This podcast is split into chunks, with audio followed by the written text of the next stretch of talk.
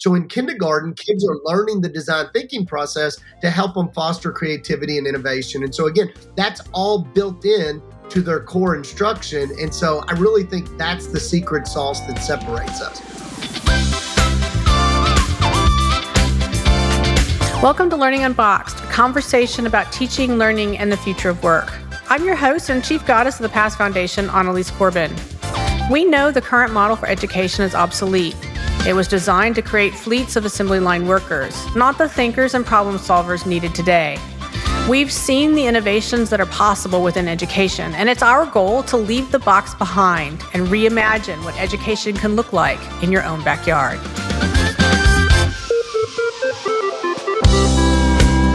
Welcome to today's episode of Learning Unboxed. As always, super excited because we get to have conversations with some of the most innovative leaders in education on the planet, I like to say. And so today is is no different. Joining us is Buddy Berry, um, who is the superintendent of Eminence Schools, which is a rural district of about 850 students located 40 miles east of Louisville, Kentucky.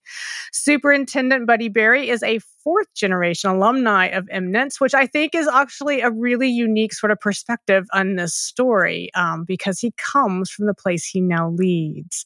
Five years ago, Eminence was facing a declining in enrollment and in funding.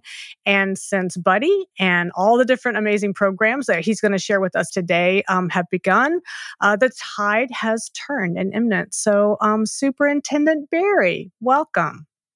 Yeah, well, I'm glad to be here with you and excited to spend a little time talking. I'm excited as well. And so, just to set a little bit of context for our listeners, I had the privilege of meeting Buddy actually because he and I were sitting next to each other in an auditorium, just sort of sat down in some random empty seats, and come to find out we were both keynotes at a conference. Um, and so I had the opportunity both just to chat with Buddy, but also then to to hear you do your keynote uh, because you were the day before uh, before I went, and I was so inspired by what I heard that I wanted to bring you on the program to talk about all of the amazing things that are going on in Eminence. And in particular, let's start with this whole idea of school on fire. Yeah, it, we've been, we're in, I guess, our 11th year of School on Fire. Uh, it's the framework of innovation for reinventing education. We, we really wanted to come up with a new way of doing school. And so we thought we needed something bigger than um, just saying it was a new initiative. We kind of needed a whole identity for it. And so, you know, kind of burning the old model up and and trying to start over and reinvent, redesign, recreate. And so uh, we wanted to set out to do a kind of a completely personalized, uh, tech heavy, passion based uh, experience for students where the learning is just as much fun as it is rigorous and where kids are challenged to create, design, uh, and really forge new pathways uh, for what school can look like. And so uh, we've seen tremendous success. COVID, and all uh, you know, sincerity, kind of kind of derailed it for a couple of years because everything we were doing was collaborative and hands-on and interactive. And um, you know, we were told to sit six feet apart in rows, and so uh, been a tough couple years. But uh, you know, the good news is is that we're really starting to see that tide swing back. we're we're doing something currently that I actually haven't talked about much, but we're calling it Operation Reset. And so, um, really, what it stands for is restoring Eminence schools, energy, excitement, enthusiasm, kind of a bunch of ease that we have there, trajectory. And so, so we're in the middle of that, and uh, you know, it's really starting to feel like home again. You know, I think that, you know, so many conversations that I've had, obviously, you know, the the the pandemic always comes up, right? It was this major disruptor, but we also all had the opportunity to learn something if we were willing to learn something from it as well. And I have no doubt that that took place um, in Eminence since it's so innovative in terms of the work that you're doing help us sort of step back just a little bit um, you know a piece of the the, the intro that i was um, you know referring to clearly you know this has been going on much further than the the five years you know that i made reference to but help us set the stage. So when you you you came back, I guess, really to Eminence, right? Having gone to school there, you know, and then go off into the world and do your things, and you find yourself with this opportunity. What was going on at Eminence in particular that was sort of really the sort of catalyst for for the work that just got you inspired in jazz? Because the reality of it is, as a leader, you know, there's so much that's going on in your community and the work that you're doing, but honestly, so much of it also has to do with the fact that that leadership both yourself and leadership, I assume, within the community, has really sort of embraced the idea of that we can be a catalyst for something different. How do you how do you get to that moment? Uh, for me, I had no aspiration for ever being a superintendent. So, so that that was point one. Um, I, you know, it, to be fair, um, I went straight basically from a high school math classroom to being superintendent in the same district um, and and they were operating. You know, they may not say this, but a point of desperation. Um, and and and we had gone through six superintendents in five years, and so we, you know, we were really struggling with an identity. Um, our pay obviously is is we're one of the small schools in the state, so um, our superintendent salary is uh, about the same uh, equivalency as a teacher in uh, Jefferson County, Kentucky. And so, uh, so then you really didn't get somebody that was there for the right reasons. Uh, and and that's not to speak ill of anybody that filled in. It's just kind of the reality of, of where we were facing. And so, declining enrollment, terrible test scores. We we were just operating from a place of needing an identity and and and needing to figure out something. And you know, you talk about disruptive innovation. Um, we we needed something drastic. Um, and so it was not it, we didn't need to try like a, a test taking strategy uh, we really had to just kind of blow it up and start over. And so i think part of what allowed us to do it is that my, myself and then our staff at the time we didn't know any better. And so i had never been a principal i had never been a superintendent obviously never been i'd never had a, a leadership role outside of being a two-year guidance counselor. And so um, we, we didn't know that you couldn't do what we were setting out to do. We, we didn't know that we were going to be the first one to one district in Kentucky. Uh, you know, you know, we didn't know that you couldn't design learning experiences down to the student level where you prescribe learning to each kid so that it's, you know, that we didn't even know what personalized learning was 12 years ago, 13 years ago. We, just kind of stumbled onto it uh, in, in an effort to find what best worked for our kids. And I'm super curious about that too because as as I've had numerous conversations all over the world with, you know, in, innovative folks saying, "Let's go in and disrupt the world of education."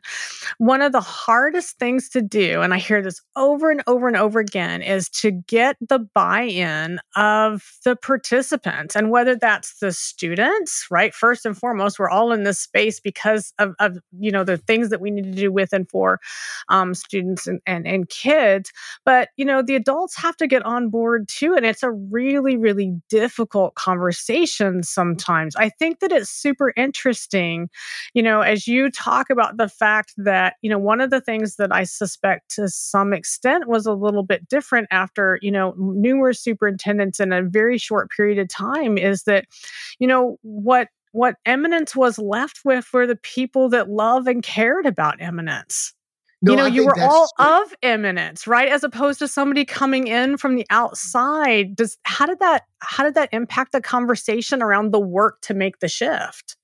I, I know. I think that definitely helped. I, I also think that you know we set such a clear vision, and it was such a rip the band aid kind of moment.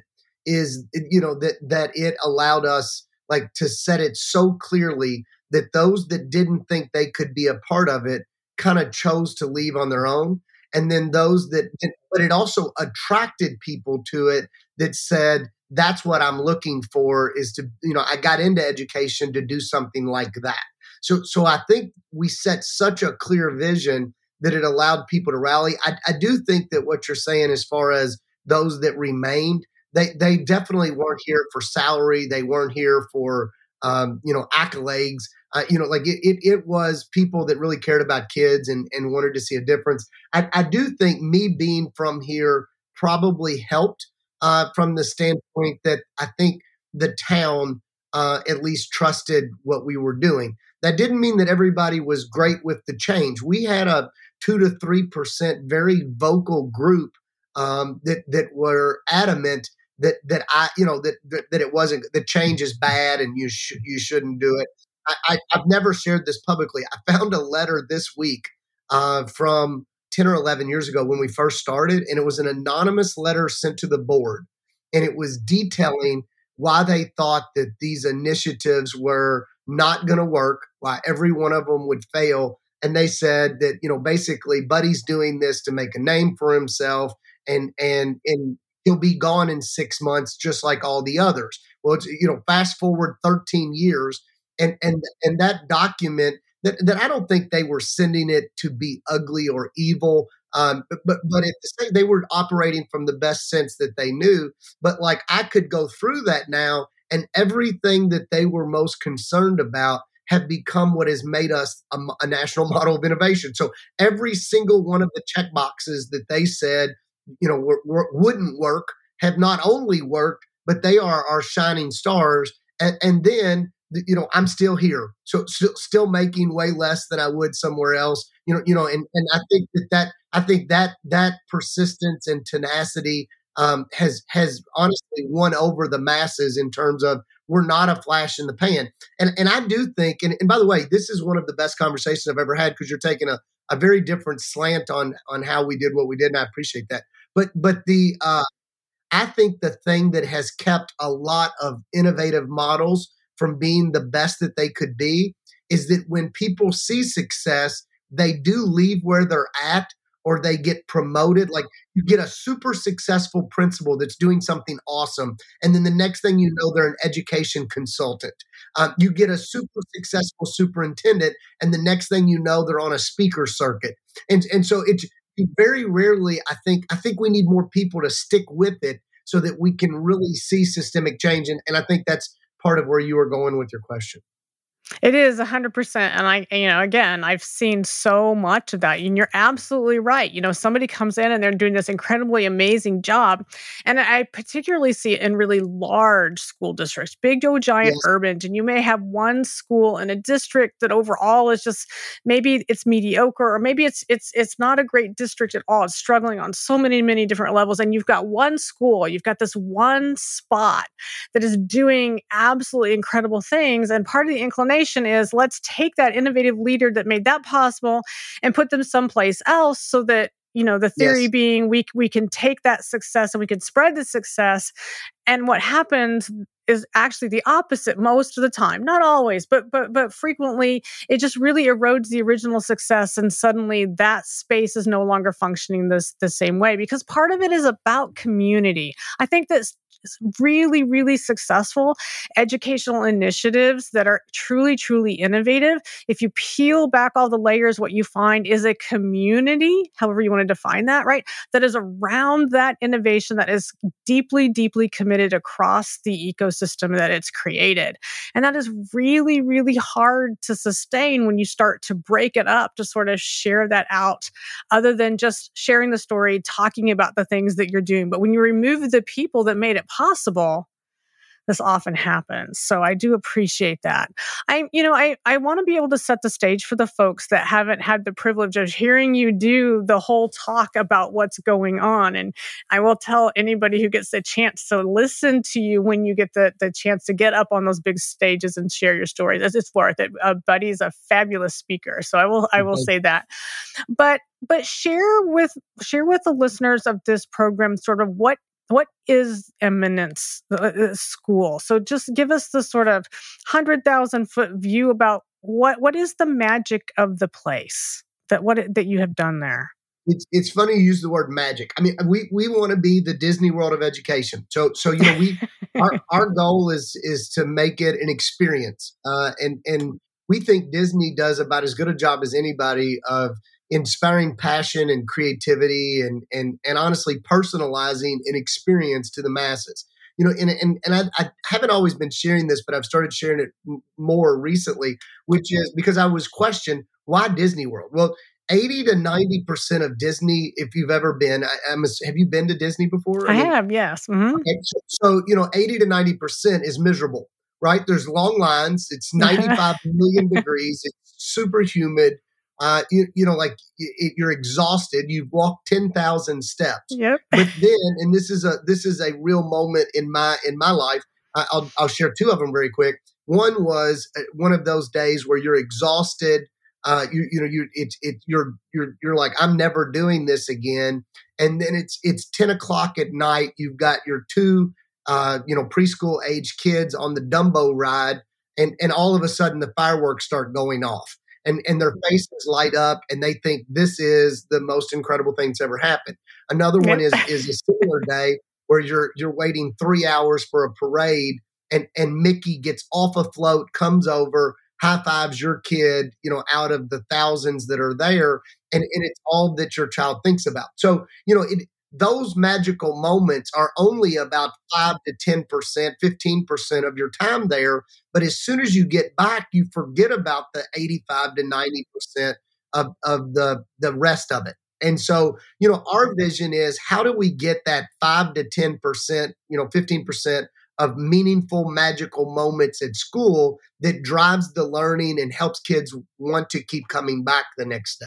Um, and so for us, it's compl- it's you know it's creating this completely uh, personalized learning experience K through 12. And so you know it's not where we started, but it's where we kind of got to on year three, and and we created this set of of core values called uh, the you know we, we well we designed a graduate of a, a, profile of a graduate and so it had eight core attributes to it um, you know perseverance synthesization empathy you know like and, and we had these eight attributes that we felt like were equally important to um, english math science and social studies the the kicker is and because we were probably one, you know, first one to two percent of schools in America to create a grad profile. Did we invent the concept of a grad profile? We did not. Were we in the early innovators of one to two percent of the of people doing it in America? Yes. But where we feel like we were the first in America is to take that grad profile and then create standards that go with it so that at every grade level, every kid gets those, you know, like knows what it means. What is high end collaboration for a second grader? What what is high end empathy for a third grader? And so, you know, we we you know, I'm not saying our model's perfect, but at least then every kid through 12 years, 13 years of school, they're going to have over 100 micro credentials they're going to earn. They're going to go and they're going to have over 30 college and career explorations. They're going to present at least three times a year to 100 people publicly. They're going to be prolific writers. They're going to know how to do marketing and ad campaigns. And so all of that is built in into K through, uh, you know, 12. Uh, we even teach the design thinking process as popularized by Stanford's um, graduate program. We start that in kindergarten. So in kindergarten, kids are learning the design thinking process to help them foster creativity and innovation. And so again, that's all built in to their core instruction. And so I really think that's the secret sauce that separates mm-hmm. us. Yeah. And I think that that is some of the secret sauce that inspires kids to stick with it. I assume, you know, that you don't have the chronic absenteeism absenteeism problem that so many schools across the country are really struggling with because your kids are so engaged they actually want to come to school. I know. I think that's right. I and to be honest, you know, in in we we are always constantly innovating, right? So like, yeah. Uh, and, and, again, sometimes conditions change. So one of our newest innovations uh, is something that I've, I do not think I've shared a whole lot with publicly, but it I had the idea 12 years ago, but I couldn't get the conditions right to launch it, um, both locally in the community and and so. But but when COVID hit, we took it as an opportunity to launch this thing that I've been wanting to do for 13 years. And so um, we're on a four day work week now. So, so Monday through Thursday is all that we go to school, and then Fridays are a day of interventions, connections, and enrichment. But staff don't have to work that unless they want to, and then it's for extra pay. Uh, and wow. so, um, so, so you're talking about also fighting chronic uh, teacher trip, you know, now you schedule your haircuts or your, you know, if you have a doctor's appointment, it's all on Fridays, and and that has taken everything and shot it through the roof of engagement, even to another level than we were seeing prior to the pandemic.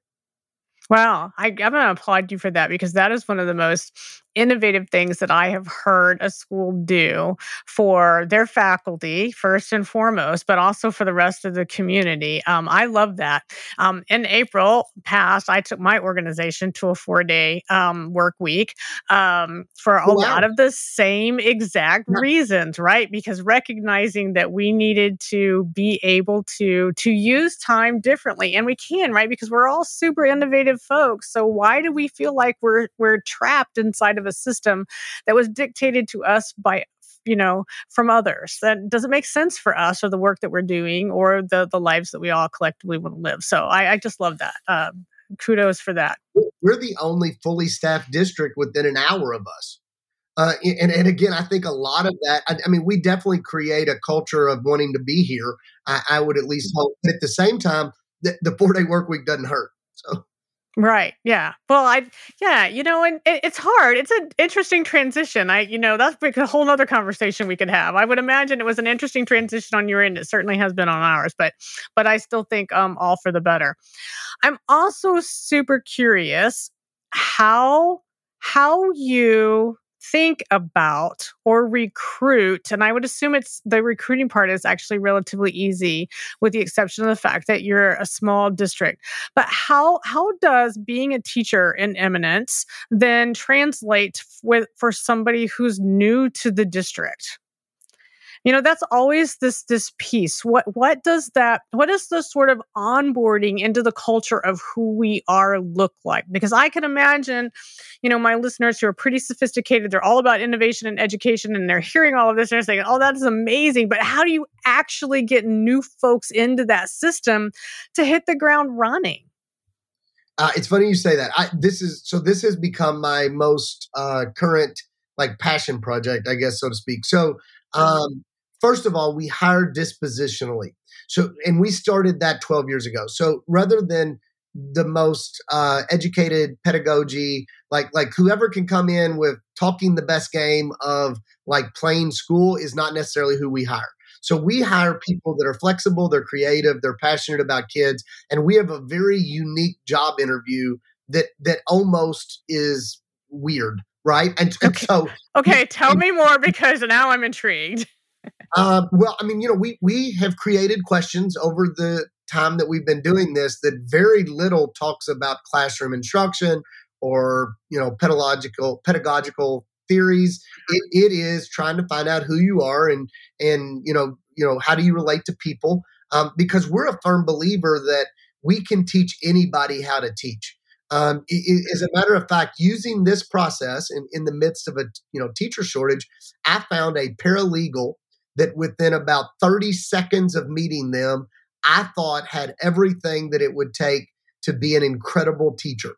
And so this was just a random in passing in the community. Um, and so I, I said, look, I, I, think you ought to apply for this job. And they said, well, I've never wanted to be a teacher. I said, you have everything that it takes. Try, go through the process, see what you think. And so that she did this year. Um, not, zero training. So there's no, no education background whatsoever. Um, she's maybe the best hire we've made in five years. And, and it's all because of those, those dispositions that she possessed uh, you know, in terms of being an advocate for kids, in terms of being flexible, creative, um, and and so we taught her how to teach. So now you go back to the question of how do you onboard people?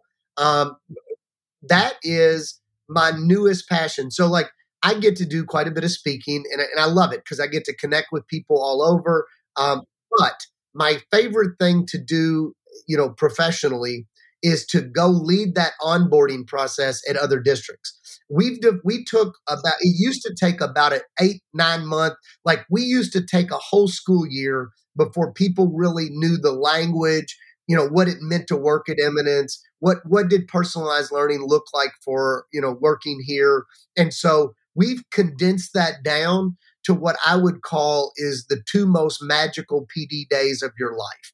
Um, so, it. so it, it, it, it has become because the reason I like it so much, keynotes are great. You get to keynote, connect with people, but this goes so much further that the schools that have tried it, that have brought us in, and they've just said, "Hey, use your onboarding process for our whole staff." You know, like come in and onboard our staff with your philosophy. Give us a common language to speak because it's as much about creating the culture for innovation and personalization as it is the actual strategies themselves. And so we're in, I guess, sometime around COVID, that's when we decided like I was going to try to cut back on keynotes some and really try to take more of these two day. Uh, we call them the School on Fire Institute for Creativity and Innovation. And all it is, is what we've developed as our onboarding package for our own staff. We've now taken it out and starting to do it all over the country. That is the most powerful thing that I've been a part of because a year later, principals are calling and they're saying, Thank you. Um, you're not going to believe how that's impacted our culture, our climate. And, and it doesn't mean that they've arrived to a 10, but they're seeing things that are taking place that are, that are you know now testimonies that they can hang their hat on to say look at the changes that are occurring so that you know because with small change builds new change which builds sure. more change Sure, absolutely. I love the fact that you figured out, for starters, how to take your own onboarding process and make it available to others. That is really difficult to do in many ways, right? Because as we all know, culture is everything, and you know it, it's all locally it's all locally derived. And so the fact that you've been able to distill that down into a process that's applicable to others, that's really quite impressive. So, um, you know, certainly thank you for that that. I'm also um, super curious, and um, I can't possibly leave this conversation without asking you to sort of share with our listeners about the concept that you um, you call surprise and delight. Uh, yeah, well, surprise and delight is kind of the heartbeat of Eminence Schools. Um, it is um, it's it's this idea of taking things that other people take for granted and kind of cranking it up to awesome, right? And so um, you know, and so for the better part of 20 years, way before I was ever a superintendent and I was still a teacher, I, I took pictures of surprise and delights when I found them in the regular world. So, you know, a surprise and delight might be a hotel that that has hot cookies at nighttime, right? Like not everybody does that, but that's an awesome perk when it does, right? Uh, a surprise and delight. Um, we were eating in a restaurant. It was a hamburger joint, and when my kids were young, I was obviously uh, even poorer than I am now, and so like I, I had a stay-at-home wife. I was making thirty thousand dollars a year, and when we ate out, we ate out where kids eat free, and so it was a random Tuesday night where kids eat free. Um, and it's the best burger in Kentucky. It's called WW Cousins. If, if you ever are in Kentucky, and, and um, what I will say is is that um, it it that night we were there with the kids. They had hired a balloon artist to come around, and and and they had a menu of offerings, and and the kids got to pick, and it was it was such a special moment because a I couldn't afford a moment like that at the time, and and then b it was so unexpected that's surprise and delight, right? And so then how do we take that and put it into a math lesson on a Tuesday? How do we go and make social studies lessons have in middle school come alive, right? And so so that's that's part of what Eminence does is we figure out how to make lessons and then kind of crank them up to something that's awesome. Yeah. And it's super engaging for kids and, you know, a powerful learning opportunity. So I, I love all of that. I always like to think about, um, you know, as I'm closing sort of the conversations with the amazing guests that I, I get to have um, on this program, recognizing that, you know, there's a lot of folks that are that are sitting back listening. They're hearing what you have to say and they're imagining, you know, starting a journey that's similar or taking just small bits and pieces of what they've heard you talking about about and applying it into their own classrooms or as as as leaders and buildings or districts imagining a conversation with leaders even further up of you know here i i, I heard buddy talking about x y or z and i want to get started on that path. So i always like to ask my guests you know what what what would you recommend or what would you suggest to the individual that's sitting there and having those thoughts about hey we too can do something this creative, even if it's only bits and pieces of it, but I don't even know how to get started. Uh, honestly, it's going to sound kind of contrite, but start somewhere, right? So, like, like pick something to start with, and and I think that educators are the worst because I think that it's a very educated, smart lot of people, and so I think they want to overthink everything. And so, you know, as we say here, find something that you really like. So, so find an innovative strategy, uh, find an innovative technique, find something that floats your fancy and then just try it. So, uh, could that lesson be a disaster? Yes. Then tweak it and make it better the next time. But, but you know, it's get a vision for what you want to do and then just try it. Like, don't wait a year. Don't don't read seven books. You know, you know, just find something. Uh, find an educational resource. Find a video, find something that models it, and then try it in your classroom, try it in your school, and I promise you that your kids will be better for it. Yeah, and your community as well. And your the families will come along, right? Even if they write that anonymous letter at the very beginning and they send it to the school board, you know, I, I bet if you you found that individual years later, they have a very different story to tell. And that has been my experience in this space as well. We, we never got a letter to. So, so, so I mean, I guess I guess that's the best proof in the pudding. So. oh, that's hilarious, but so so very very real world. Well, buddy, I want to thank you very much for taking time out of your day, sharing what's going on um, in Eminence and the journey that you've you've been on and are still on, um, you know, to get there. Um, so the the journey around innovation in my mind is one that's super super worthy. Our kids deserve all the effort that we are making. So thank you for making time to share your story with us today. Uh, thanks for having me. And again, if anybody kind of wants to hit me up with any questions, at Buddy Berry on Twitter, B U D D Y B E R R Y, and then at Eminence Schools, at E M uh, I N E N C E, schools with an S. And so uh, that's a way to follow us the easiest. Yep, and I will also make sure that we post those those links and whatnot on the resources page for the episode, so everybody will be able to get to get access to those. So, again, thank you so much for um, spending time with us today. Thanks for having me. Thank you for joining us for Learning Unboxed, conversation about teaching, learning, and the future of work. I want to thank my guests and encourage you all to be part of the conversation. Meet me on social media at Annalies Corbin and join me next time as we stand up, step back, and lean in to reimagine education.